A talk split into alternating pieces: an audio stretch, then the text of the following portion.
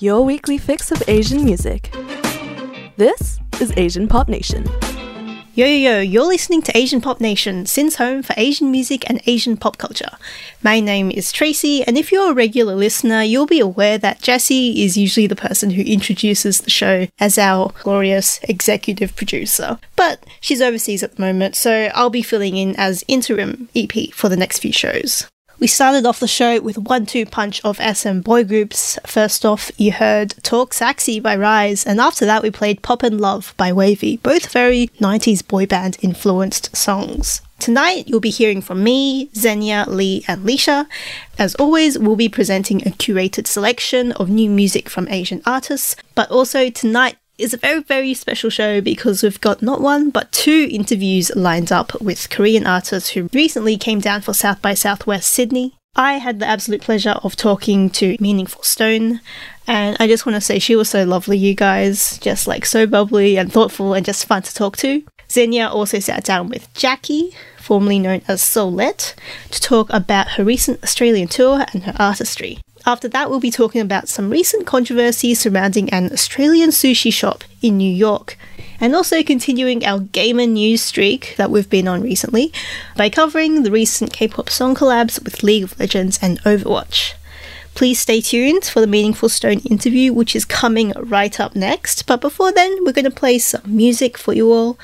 I would describe the next two songs as Halloween influenced. Um, I guess I'm still not over the Halloween special we did last week. First up, this is Tawaka with her excellently titled song, Discord Disco. Hi, you're listening to Asian Pop Nation. You've just heard three songs. These were Tawaka with Discord Disco. Next, we played Rubens with their math rock song Mateki. And finally, we heard Korean indie rock band MGFF or MacGuffin with their song simply titled Ping. Speaking of Korean indie artists, right now we're going to cut to a very special interview with the wonderful and talented Meaningful Stone.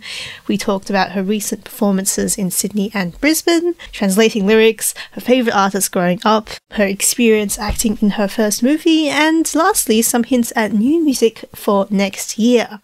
Without further ado, I'll pass the mic to Past Tracy to introduce her. You're listening to Asian Pop Nation here on SYN. My name is Tracy, and I am so, so, so honored to be here with an artist whose music I absolutely adore. If you are at all acquainted with the Korean indie music scene at the moment, I'm sure you've come across our guest.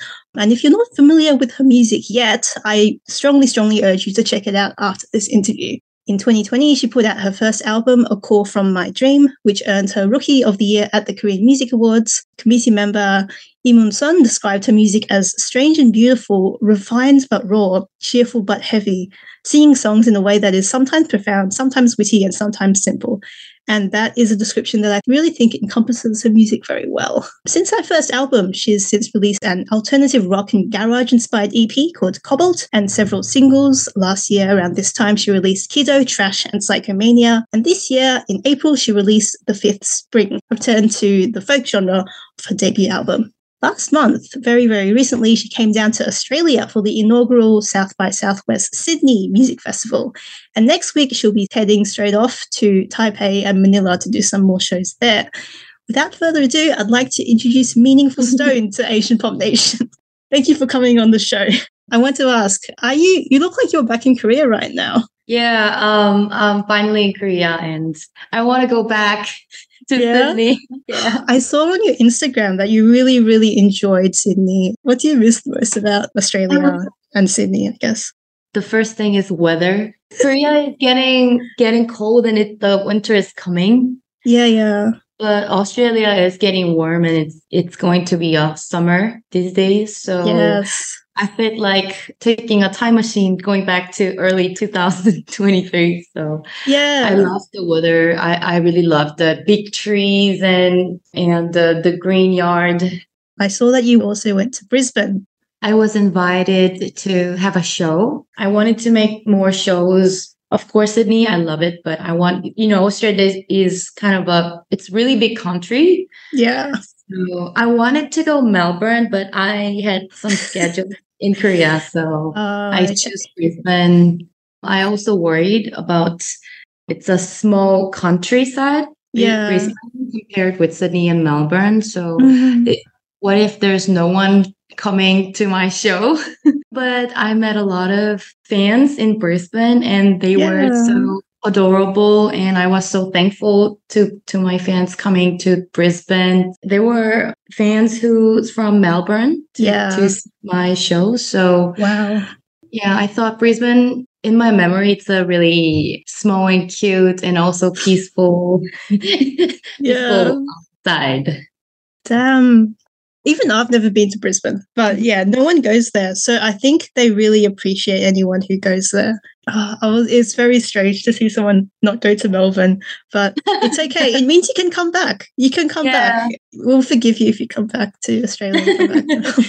In terms of smaller shows, do you like that better than playing big festival crowds? Oh, I think it's really different with you know the big festivals or the small venues like acoustic shows. But I think for me, big festivals, I really love to play with the crowds. I Mhm. like to shout and I, I love to see people like they're getting crazy. But at the small shows, I think I- I love the small shows better than than the big Yeah. festivals. I'd like to meet a lot of crowds, but for me, I'd like to see my fans like eye to eye. I like to have a conversation with music. I also love the small concert and with the acoustic sessions. Yeah, it's Yeah. a it's a really different um different uh Vibe. yeah yeah Yeah, because obviously with festival crowds, you have your band as well. Whereas with smaller shows, it's just you and your guitar. I've heard some musicians describe like the Sofar Sounds um, concerts as being scary because they're not used to playing in such an intimate show. Like if you if you make a mistake, everyone can hear it. But it's good to hear that you really enjoy them because listening to your discography, it seems like half of it is like for festival crowds and half of it is for intimate crowds because you have um you do both genres really really well. You do alternative rock like nice and heavy very 90s inspired alternative rock. And you also do very lush very beautiful folk music. What's it like to translate your louder alternative rock sounds to like a smaller venue? Or performing your quieter songs to a larger venue do you feel like they like is it different? Mm, yeah because because you know i'm not really a i'm not really shouting musician i think my voice are mostly I, i'd like to whisper. Yeah. I, I i'd like to make it like a dreamy yes dreamy definitely. sounds. So especially when i do folk you know, acoustic Mm. sessions i feel myself to concentrate on Yeah. my inner self. So it makes me get myself into the music more than having a you know rock shows. But i met my friends and they told me like i like you playing acoustic alone more than rock so like it might be really different feelings but yeah yeah uh, I don't know. I think people like me doing rock, but I want to be like more peaceful. I want to concentrate on me and my music alone. So it's really different feeling. when you're playing shows, uh, do you find that there are certain songs that the crowd just really, really goes crazy for? It's it's dancing in the rain. Dancing in the Rain. Yeah, yeah, I guess. Nice. Because it doesn't have a long lyrics.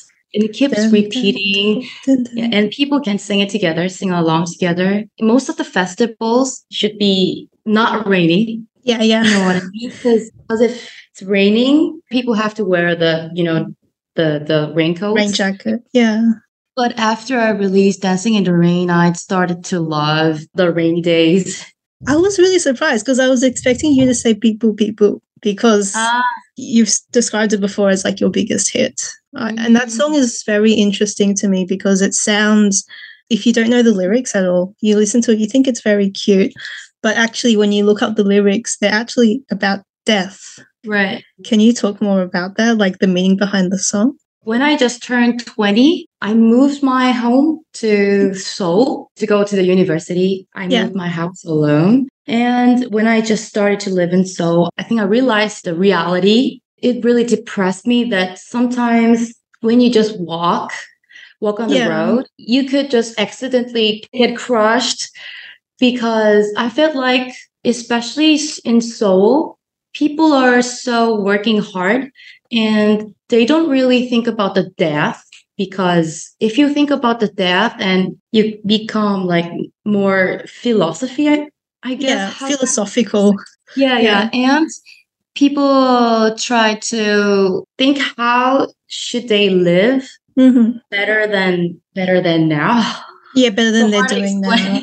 I thought the world is so depressing me Mhm. and I wanted to make a will before I die. I wanted to make a will. And at that moment, it was 2015. And that was the time that Korea society had a big issues about political Oh, things. like crisis. yeah, yeah, like a crisis. Yeah. Yeah. There was really big issues at that moment. I heard so- about this. Yeah. Yeah. And I had also the same issues on me. I thought it's really related on our death, people's death. Mhm. So I don't want to be, I don't want to be sacrificed, sacrificed by politicians. So Oh. that's why I made, I wanted to make a will, which is made of music. Yeah. So I wrote it on the ly- lyrics that if I die someday, I don't want to sacrifice my money. I don't want to sacrifice by other people. Yeah. So it's it's it's a will. You were like 22 when you released this, and you, you're already writing your will. That's crazy to me. Oh, but yeah. listening to it, I thought it was about like being independent because it's Mhm. like the way they translated it, it was like, I don't want to die for someone else's pain. I don't want to die for someone else's money. But it makes more sense when you describe it as being about being part of a political system. How do you feel about the fact that a lot of your fans are foreign fans and so they can't really fully understand your lyrics because your lyrics are such a key part of your music? Yeah, yeah, yeah. Maybe because I hope they understand Koreans, but I think it doesn't matter they like my songs, whether if it's because of the r- lyrics or not. I just feel good if they like my music, like just the melodies or my voices. But I hope people can understand it someday. If they really love me a lot, then maybe Yeah. they can search it, Korean, translate it to English. And I think as a fan, the best thing ever is when you do shows with Arirang because they translate everything. And no No. other place does that, translates to English. Whoever does their Oh. translations does them Oh, really well. Yeah. Oh, I didn't know that. Oh, I wanted to ask, when did you realize that you had a huge following overseas? Like, wh- what was the events that made you realize that you had a lot of fans overseas? Uh, maybe for Spotify for artists through. Oh, yeah. they have a good systems to Yeah, to, yeah. to know To see, to like, see. country. Oh, Yeah, like but but it's a number. Yeah, yeah. But I think it was the time that I released Dancing in the Rain, the the Cobalt album. I think that was the point that I knew that there was a lot of foreign fans who also listen to my music. Because um, 2020, I didn't know that I had a fan in Korea. Also, you know, that was my really? yeah yeah yeah. Wow. Even though you won all those awards. Mhm. But awards are, I think, awards are just awards. Awards are given from the Korean music. The uh, critics. Critics, yes. So maybe at that 2021 or 22, I think that was the time. And and a lot of foreign fans they they give me DM or or Oh, yeah. they post. hmm Do you respond to your DMs? Uh, not every time, but I tried. I tried to, oh, really? No, that's rare. Actually, that's pretty rare. but I read it. At least I, Oh. I read them all. That's very important information. Um, if you're a listener of this show and you want to give um, Meaningful Stone a message, send her a DM. She'll read it. yeah, I'm gonna read it. Oh, that's really nice. You've mentioned before that you wrote Psychomania in English Hmm. because you were hoping that you could reach more of your foreign fans that way. hmm Is it hard to write in English? You know, writing is more more. It's it's really difficult than speaking.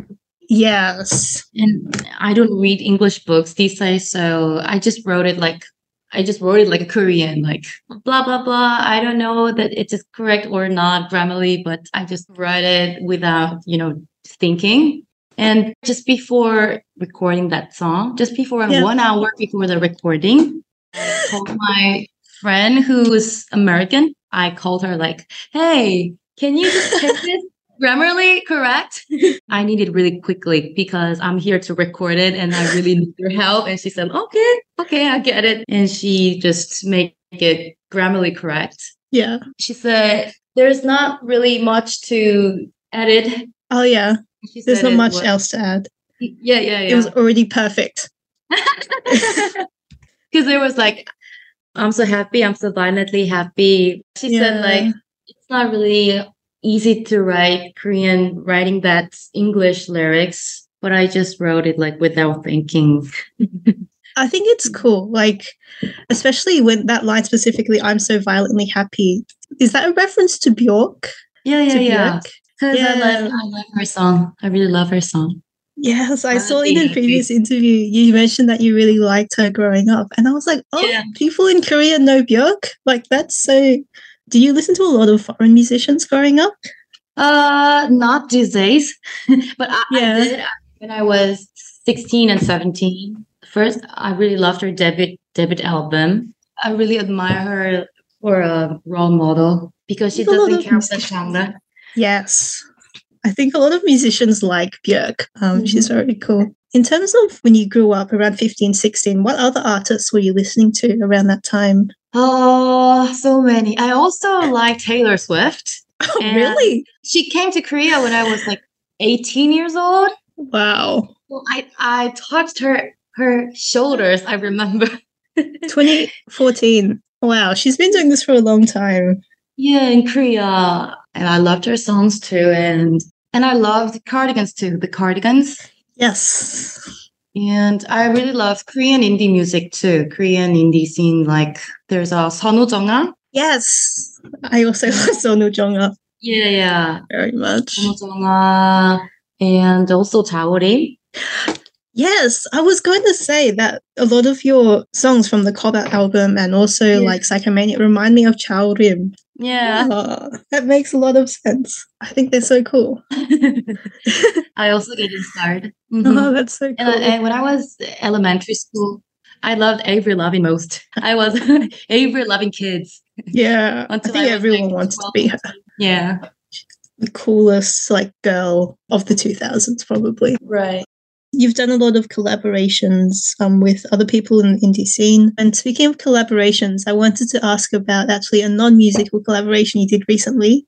You recently acted in a movie mm-hmm. called Hangugi Shiroso because I hate yeah. Korea. and I wanted to ask, how did that happen? Like, how did that happen?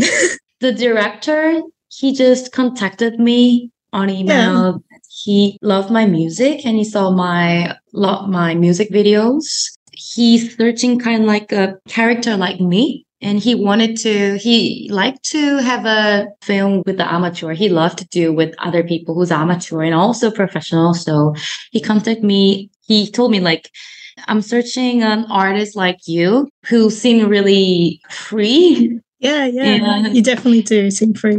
he just wanted to act myself, not a different character. So he's like, hey, just be yourself. And I just feel okay that if you're doing whatever you like on that Yeah, film. So I feel really comfortable to having my first acting. nice. yes. Did you know the director before? Uh, I knew his films before. Yeah. But I didn't know the director, so I was surprised that how I'm not an actor, so how could he know my, you know, my acting? Yeah. No, that's good. Do you think you'll act again? Uh, I, I'd like to.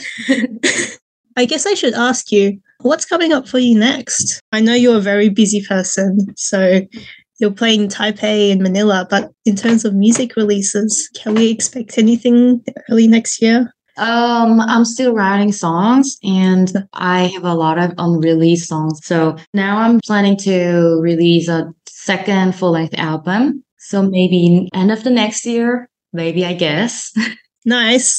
What do you think is the vibe of this new album? Like, when did you write most of these songs? I wrote a lot of songs last year. Right? There was a rock songs and also folk songs. So I think the mood is it's it's kind of different with the A Call from My Dream. Mhm. but it, it feels like mixing with the fifth spring and dancing in the rain No, we are definitely, definitely looking forward to it. Very excited to hear that it will be coming maybe potentially end of next year. And I guess final question would be in terms of people who may not be familiar with you or and want to learn more about you, um, where can they check you out on social media? I have an Instagram ID, and Yep. you know, I, I uploaded Australia vlog last night. I didn't put on my Instagram. I'm gonna do it tonight, but Okay. yeah, it's kind of like a small feel. I can't wait to watch that. So that was our interview with Meaningful Stone. Oh, she was so nice, you guys. Uh, thank you so much to Meaningful Stone for coming on the show. Next up, we're going to be playing three songs, all chosen by Meaningful Stone herself. Um, I'll let her introduce the first one. Hi, my name is Meaningful Stone, and I want to recommend my song, "A Call from My Dream." Nice. What can you tell us about this song in particular? It's a love song. It's not a simple love song, actually. It's it's a it's a actually it's a God love, and Yeah. I just want you guys feel just love when you're listening it. I just want people feel comfortable and peaceful, and I hope your day is beautiful. You're tuned in to Asian Pop Nation on SYN. We've just played two songs and recommendation by Meaningful Stone. First up, we played her songs A Call From My Dream and Dancing in the Rain. After that, we played a song she recommended by Tengger, that's spelled T E N G G E R, and that song is called Panaptu. Fun fact Tengger are actually a family consisting of a couple and their young daughter. Following on from our Meaningful Stone interview, we're going to go straight into another interview, this time with an artist called Jacqui, who I actually am quite a fan of as well. I actually saw her live in Melbourne recently when she performed at the Catch a Vibe showcase with Soul Child and Squid the Kid. In this interview, we talked to Jacqui about her recent shows in Australia, her songwriting process, and also she shared a recommendation for an artist she's loving right now. Without further ado, I'll pass the mic to Senya. Hey everyone, this is Senya from Asian Pop Nation on SYN, and today we are about to chat with a very special guest. She was born in South Korea and spent her childhood in China before moving to the US as a teen to study at the Berklee School of Music. Now, based out of Seoul, she sees music as a deeply spiritual process of self actualization and fulfillment. Her songs ooze sass and confidence, weaving together new jazz, neo soul, R&B, and pop, reflecting her deep love for Erykah Badu, whose album Baduizm spurred a lifelong adoration for music. And in 2022, she released her debut EP Birthday, and we played the extremely fun single, Sago, on the show. So could you please join me in welcoming Jacqui to the show? Hello, Jacqui. Welcome. Hello, thanks for having me. Now, you recently came down to Sydney for SXSW and have done some side shows in Brisbane and Melbourne. And one of our co hosts was lucky enough to catch you here in Melbourne. So, how have you found sort of performing in Australia compared to some of the other places you've visited? I guess I never really had experience performing outside of Korea. And I don't know, everybody was so sweet. They were just, I guess, singing along. I never had that experience ever in my life. People were like chanting and singing along, and, you know, they were cheering for me. And that was really fun, fun experience. I wasn't expecting anything. Like, it was just really pleasant surprise. That's all I could say. And sort of how did you go about preparing for your shows? What is it that you sort of think about when you put the set list together? What sort of mind space or mindset do you try to be in before you go on stage? I, I always think like before going on stage, I think I'm being true to myself when I'm on stage. Yeah, that's the thing. I kind of like say it to myself. And that I think that's what and in the flow of the songs, you know, all my songs, I know they sound similar, but a little bit different. And I want it to, you know, flow effortlessly. That's what I care the most about when I was preparing for the set list. And you tend to have sort of these like cheeky, irreverent lyrics that are quite distinct in your songs. So, can you sort of tell us some of the stories behind them? Like the co host that was able to catch your show, she particularly wanted to ask about the origins of Can You Please Give Me Some Water? And, um, and what is the process like um, when it comes to writing songs? Do you tend to start with the lyrics or the lines, or do you start by improvising over a beat? Okay, I'm gonna talk about Can You Please Give Me Some More? That song, well, I most of the songs I start with drums and bass line because I think those are the most important parts when it comes to, I guess, like making a song. Like groove is very important to me. So I set those and then I kind of write melodies and lyrics together. And Can You Please Give Me Some Water is about ever since I was little, I always have thought that I am a plant. I see myself as a flower. And for me to just really take time and be patient with myself, that's what I was talking about in the song. And then when it comes to, I guess, creating the lyrics uh, over the beat, do you sort of get inspiration from anything in particular that you've sort of been drawn to lately in your music? Well, I journal and most of the time I pull lyrics from my journal. I just like go through my journal. I was like, huh, this is very interesting. How do I write this in my song? And usually that's how it works. And you also write and perform in English and Korean. So how does this affect the way you write lyrics? Like in your journals, do you tend to write in English or Korean? Um, do you, the different languages sort of suit different emotions or moods when it comes to songwriting? Hmm.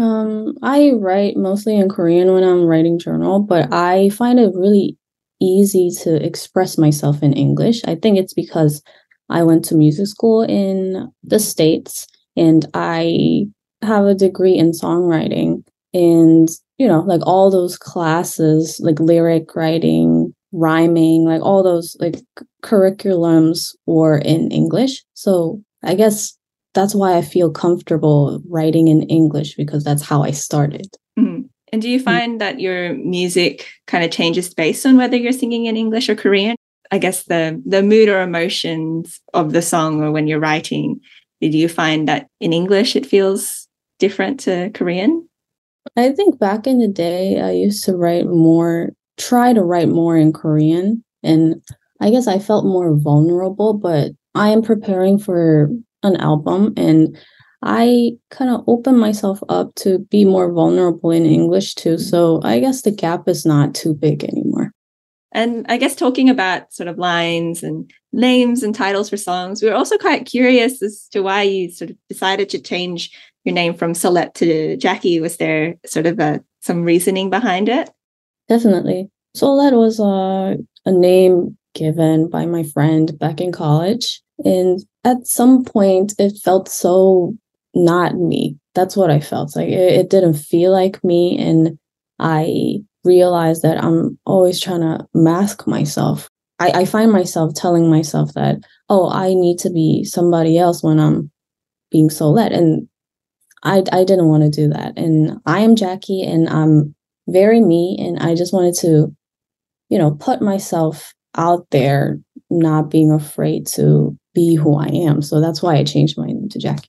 And we also love to play recommendations from the artists we interview on the show. So we'd love to know if there are any songs of yours that you feel like you'd want to give particular love and airtime to, maybe one song that you have written that you've been loving more at the moment. Well, my current favorite song is my recent single, Salty Feelings. That is the most recent song that I've written. So that feels more closer to my real self. So, yeah, Salty Feelings. Yeah, definitely. We'll give that some love after the interview. Um, and any other artists that you think some people should check out? Any Asian artists that you think our audience would love to listen to? Hmm, I have I have many favorite Asian artists, but this person inspired me so much and I recently started working with her and she's my good friend called Indohi and she does um indie rock type of stuff. I, I thought at first like we didn't would like get along that well. But I don't know, she's really cool and I love her stuff and she inspired me so much even though just I, I guess it's because we're different. Mm. So shout out to Indohi. And you mentioned that you're sort of working towards an album. Is that kind of what's coming next, or any additional shows in the future? Um, what's sort of insight for Jacqui? Um, shows, nothing really planned at the moment, but definitely working on an album, and it's going to be my first full length album, and I'm really, really excited. I'm trying to shape my world more solid, solid, and concrete. That's what I'm working on right now. And since we're sort of nearing the end of the interview, we'd love to know where can our listeners find you? I guess Instagram and YouTube. Um, my Instagram is Jacqui five feet, but J A C Q U I five feet. Um, and YouTube also you can type Jacqui five feet, the same thing as Instagram, and find me. You've just heard three songs. The first of these was Jacqui with her song Salty Feelings. This is her latest single and her favourite song at the moment.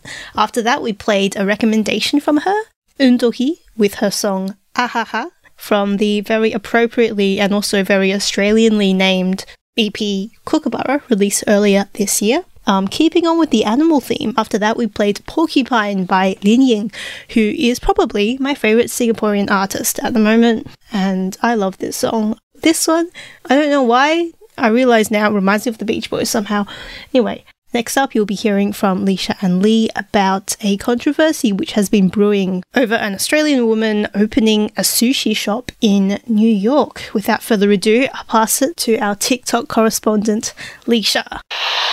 I feel like every time I'm opening my mouth here on APN and starting out a segment, it's like always gonna be something. The word I'm thinking is chronically online related topics, like things that only really exist in the online space. Yeah. Yeah. And this one is no different, but I think, dear listeners, especially our Aussie listeners, which is everyone, this story that I have for you guys today will, I guess, hit up, hit right at home because I'm going to be talking about these viral videos that were posted about a new sushi spot in New York City that went viral for selling and I say this in quotations, Aussie style hand rolls. What is Aussie style hand rolls? This is why I have you, Lee. You're my honorary Australian here because I'm not. G'day, mate. You're gonna have to educate me on this entire thing and like Yep. the the shock and the horror behind it. But essentially, it all started from this girl named Alex Marks, who's like a former lawyer from Australia, uh, wanted to basically open her very own sushi restaurant called Sushi Counter in New York City. And I guess for kind of like an everyday New Yorker or an American, what kind of made her restaurant different from any other sushi spot is that her restaurant was claiming to serve Australian style sushi, aka a hand roll. And these flavors were kind of like what you would literally see here at any like takeaway sushi spot in the city or in like your campus area. So think like teriyaki chicken, spicy tuna, avocado being added to like a lot of things in general.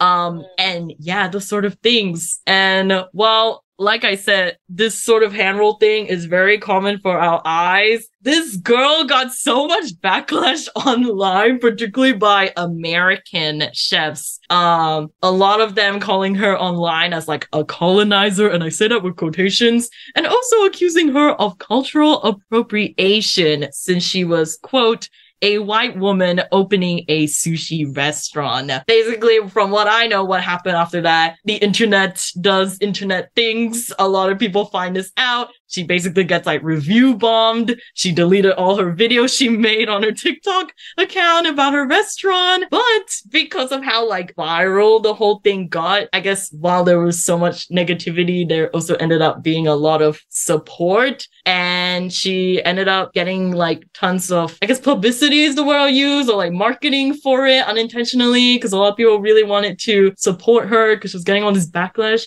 And now I can say confidently question mark that her business is doing very well. But this whole story is just crazy to me. And this is where I need honorary Australian Lee to help me out here because I did not know hand rolls are like a Australian- Australian, thing only. Look, I also didn't know it was an Australian thing, but I guess it does make sense that like in America they like slice it into like like one centimeter slices, but Mm. in Australia they just leave it as like a hand roll because you can just like eat it on the go. But yeah, I didn't know this was an Aussie only thing. No, same. And I was I was so shocked at how like outraged people were about this because I just uh, to me it just it just looked normal. I think the whole concept as well of like going to a sushi spot purely to like take away a hand roll and then dip afterwards, like you're not sitting down and eating that. Yeah. And it's also fairly cheap as well. Like that whole concept as a whole is very foreign as well for like an average New Yorker and stuff. So that everything combined was just I, I don't know, it's just so shocking. But for me, I was like, whoa, what? Like I didn't know the rest of the world doesn't know that this is like Yeah. a thing. And this was like the most bizarro thing about this whole story. I don't know. Oh my gosh. And then I also found it very bizarre that people would flat out calling her like a colonizer. I will say that. Like I think that I think that is like 20 billion steps far. Here's the Um, thing though, like most sushi places in Australia aren't even owned by like Japanese people. No, like I'm literally. talking like yeah, just like those like to go sushi places, most of them are not run by any Japanese people. Like Japanese people probably run like actual like restaurants or like izakayas or whatever. yes. Yeah. But, like, exactly. The colonizer comment. yeah. In our case, as the two Asian women here, we're, we're kind of just like, uh, like it's no big This is- deal. yeah, like like I if anything, I think it's kind of cool as well that she wanted to bring something that she thought was kind of missing in New York that's very close to home for her because again Mm. she is Australian and probably saw this as a fun way to bring something home like here.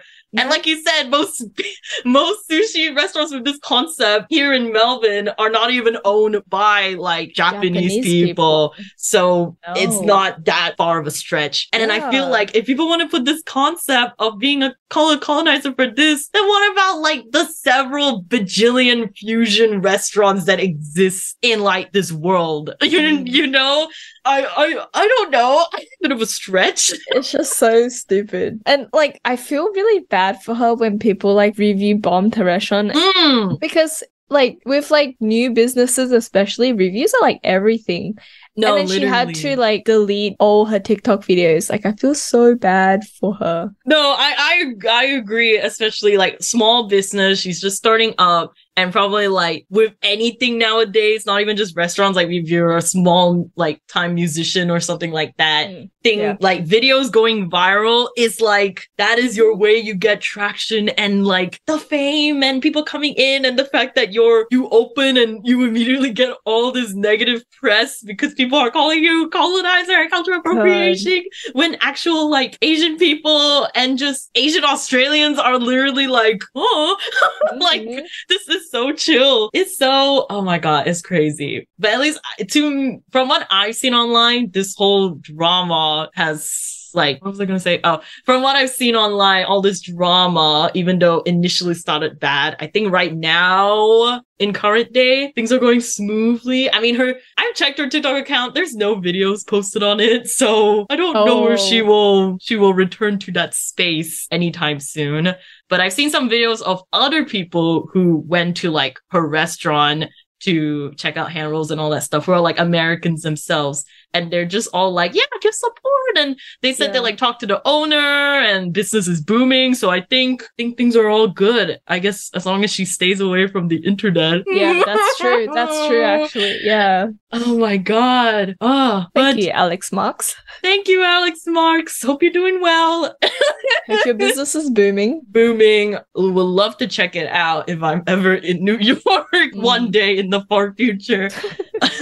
Is my manifestation moment. Um, keep nomming. I don't know. Keep feasting, boy.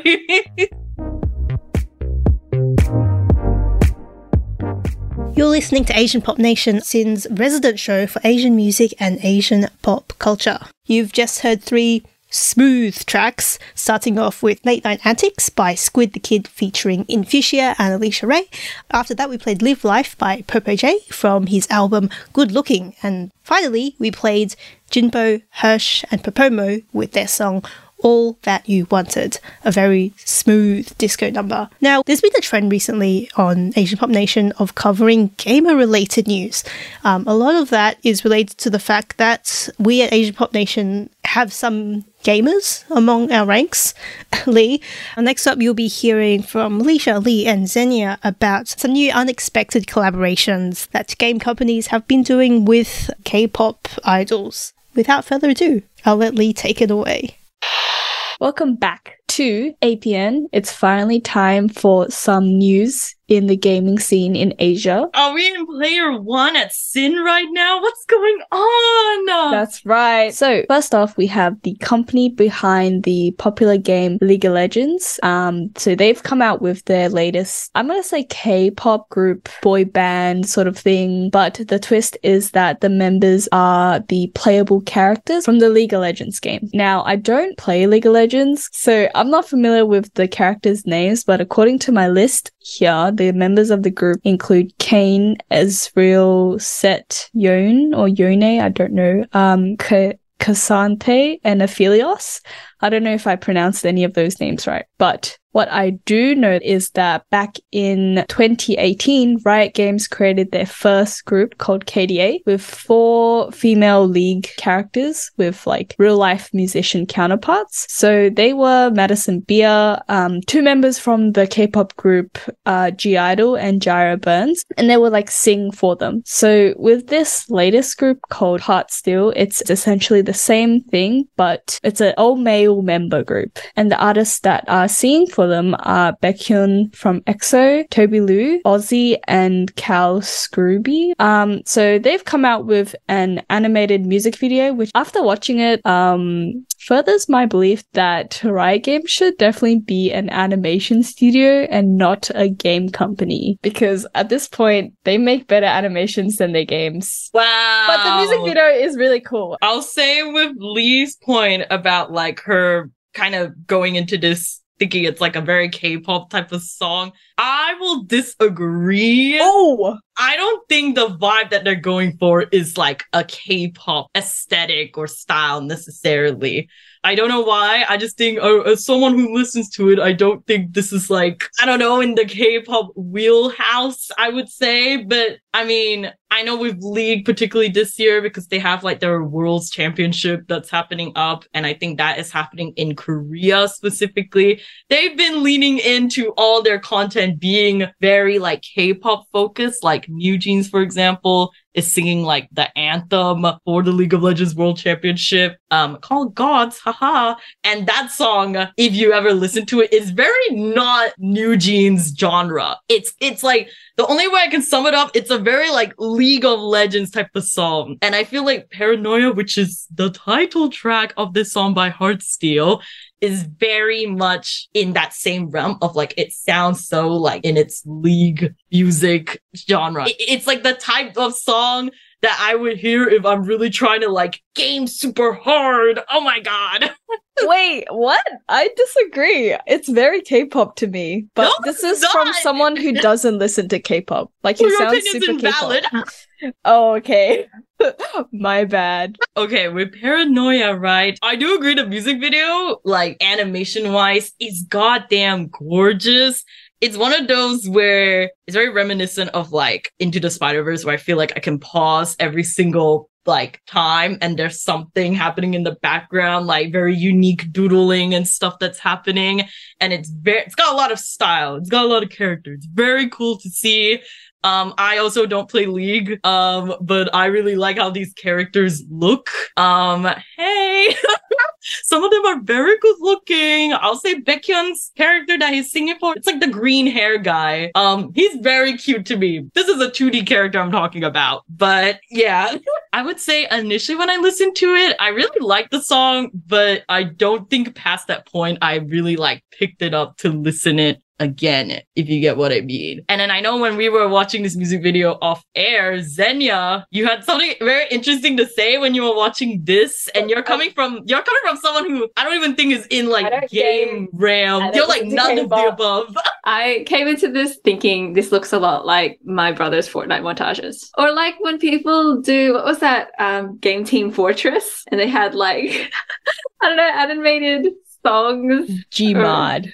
Yeah. No way, Xenia is saying it just this ga- is gave like me that Gmod. it's like these are 12 year old kids watching this on their iPads. Like this is Wait. what You just put your brother on blast. you really just he'd be standing next to me and be like, Yeah, that was me when I was younger. So but don't you think the animation, at least for this, is like on a different league entirely. Like it's Uh-huh. just smooth. I don't think it's like, well, this is pushing the boundaries of animation. Oh yeah, it's no. like- but I think it's like, yeah, it's obviously a lot more well done than other animated videos of to a song. But I still feel like this is the vibe that I got from it. oh my gosh. Wait, It's um, cringe. Whoops. oh Sorry. Yeah. wait, I'm very curious if either one of you guys like were you guys in the KDA like hype way back in the day? Did you know anything about KDA Xenia question? Because I know Lee does for sure. No.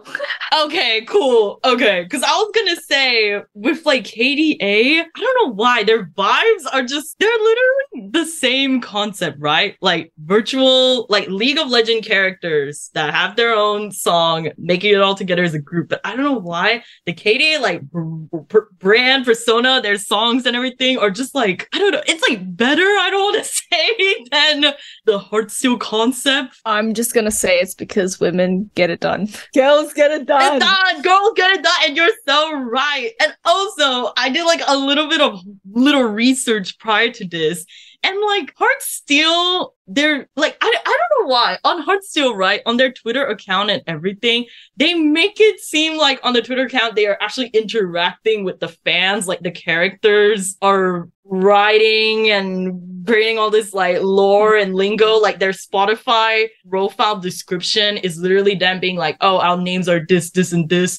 Uh, we didn't know that writing bios can be so complicated, like something along those lines. So clearly they're trying they're they're trying to like break the fourth wall. I don't know saw weirdly that. enough. I think that's sort of yeah, it's like from a fan service perspective, but I think KDA was like actual good music. Pop Stars was really good. But also one thing that really confused me is that in the group there's six characters, Yes. but there's only four four singers, singing. yes. No, this is the thing which was weird as well because I think KDA like they had four members. They started out with like four, and each member had actual musician attached with like the voice. But Heartsteel they're going on a different route where it's four real artists, but six. Mm. I think they made it that like two of them you they just don't sing, Yeah, they- but they're yeah, I in the was like, group. I'm waiting. Like, who's gonna sing their part? But yeah, no, I, I won't say Heartsteel is like a failure in League's part because I Oh, think no. they I, I don't I think Riot got what they wanted. Mhm. Uh and Riot will always stay in the top of the video game chain, unfortunately. Haha, I don't play League. Um well, actually, another game company. Yes, around the same time Yeah. as Heartsteel coming out, we've got Blizzard Entertainment. Oh. You're listening to Asian Pop Nation on SYN, and right now we're in the middle of talking about some unexpected collabs that game companies have been doing with K pop idols. We'll be continuing that discussion very soon, but first up, let me run down the three songs that you just heard. First up, you heard Heart Heartsteel's Paranoia. This is a collaboration between Baekhyun from EXO, tobi lou, ØZI, and Cal Scruby. After that, we played Baby Mint with their song Ring Ring Ring, and this is a very fun song that actually comes from a survival show, a Taiwanese survival show called Next Girls, uh, which I have not watched, but some of the songs are pretty banging. After that, we played NiziU, JYP's Japan facing girl group, with a Korean release called HEARTRIS, which is a portmanteau between Heart and Tetris. Isn't that cute? Speaking of games, we'll be continuing the gaming discussion by talking about a new song collaboration between Overwatch, yes, the game Overwatch, and an extremely popular K pop girl group.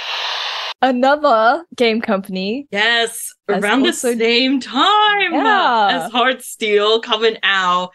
We've got Blizzard Entertainment. Oh, yes. Behind Overwatch 1 and 2 and other games like Hearthstone, I think. Mm-hmm. Yeah. Yeah. They also did a well, they did an actual K-pop collab with Le Sserafim. They came out with a single called Perfect Night, which I actually really, really like. It's so good. Like, we're gonna play it after, but oh my god, it's so good. It's really good. It's the prime example of what you said, Lee, of like girls get it done because they really do.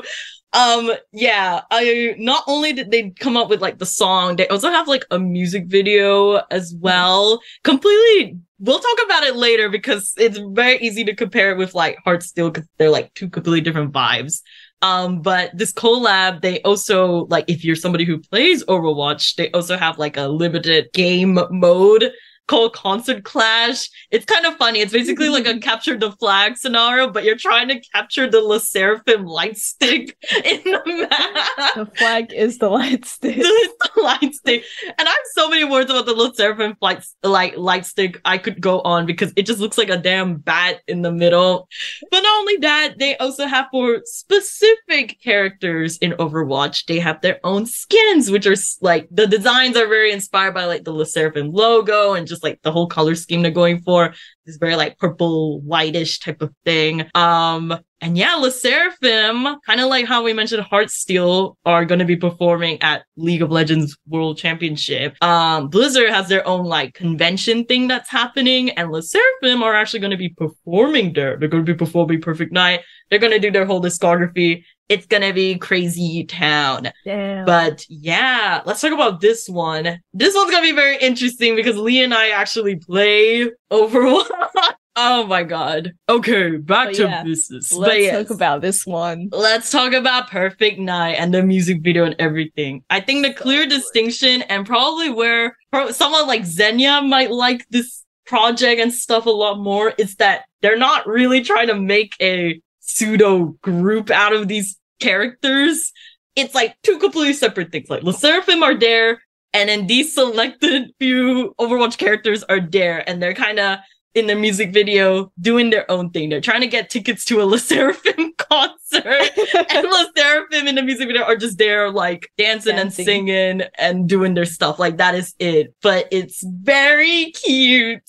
Oh my gosh, Lee, what did you think? I really liked it. Also, the new skins for the characters, they look so good. Like I, I mean, I wouldn't spend money on this game, but like this, they got me wanting to spend money for this. Like, Same. they look same. so good. Same. The temptation is really there. Oh my gosh. Now, the specific characters they have in there, I mean, okay, like D.Va, I definitely expected that she would have like a skin there, but I was very surprised that they picked like Brig in the mix, but I'm so happy Yeah. they did because finally she has a very nice, like, really cute skin. I don't even main her, but yeah, like all the Mm. girls look so cute. And again, I think me and Lee could speak more about the in-game experience because we both like have the game, but Mm. it's also like I think they also have dance emotes for this Yeah. event, and it's them doing the anti-fragile dance by the therapist. Oh. and I was like, this is just so funny to watch, but also kind of cute. If you're somebody like who really enjoys the best of both worlds of like K-pop and Overwatch, I feel like this is quite a successful collaboration, in my opinion. Um, and I the agree. song, the song is just really, really good. How would you describe it? It's like very, very relaxed, chill. Like I feel like Heartsteel is like again in that very ampy. It's just like, a League of Legends song. again, it's like a League of Legends song, very hyped, very like you know you're about to enter the championships and people are about to like pew pew you to death or something. But this one Mm. It's is about like being chill, like Me and your- my girls, like, friends. it's- yes, it's so- literally the lyrics are like what is the song literally starts with like me and my girlies.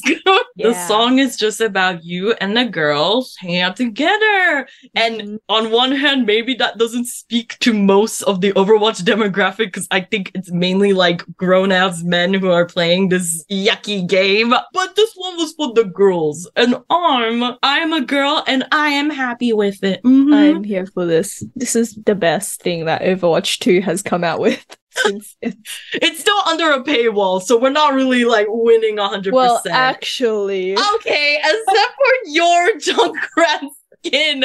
What about me? But Xenia, I don't know if you like watched the MV for that one. I started watching the first bit, and it just looks like another music video to me, to be honest.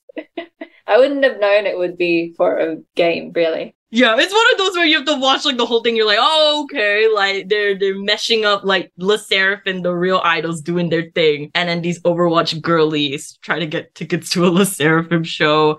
Sombra on her bike, very. Uh, Oh, my gosh, she looks so good. They look so good. I'm talking. We're talking about 2D fictional like Bro. game characters, but these skins are really nice. oh my god. D.Va looks so good. Anyways, they all look so good, and the skins look great. Yeah. Um. I guess overall, I think the listeners can tell which one we're more. I don't want to say biased to, but We like this one better, guys. we There's like no- this collab better. no I'm, sugarcoating it. I'm sorry, Heartsteel. I I mean, get it done.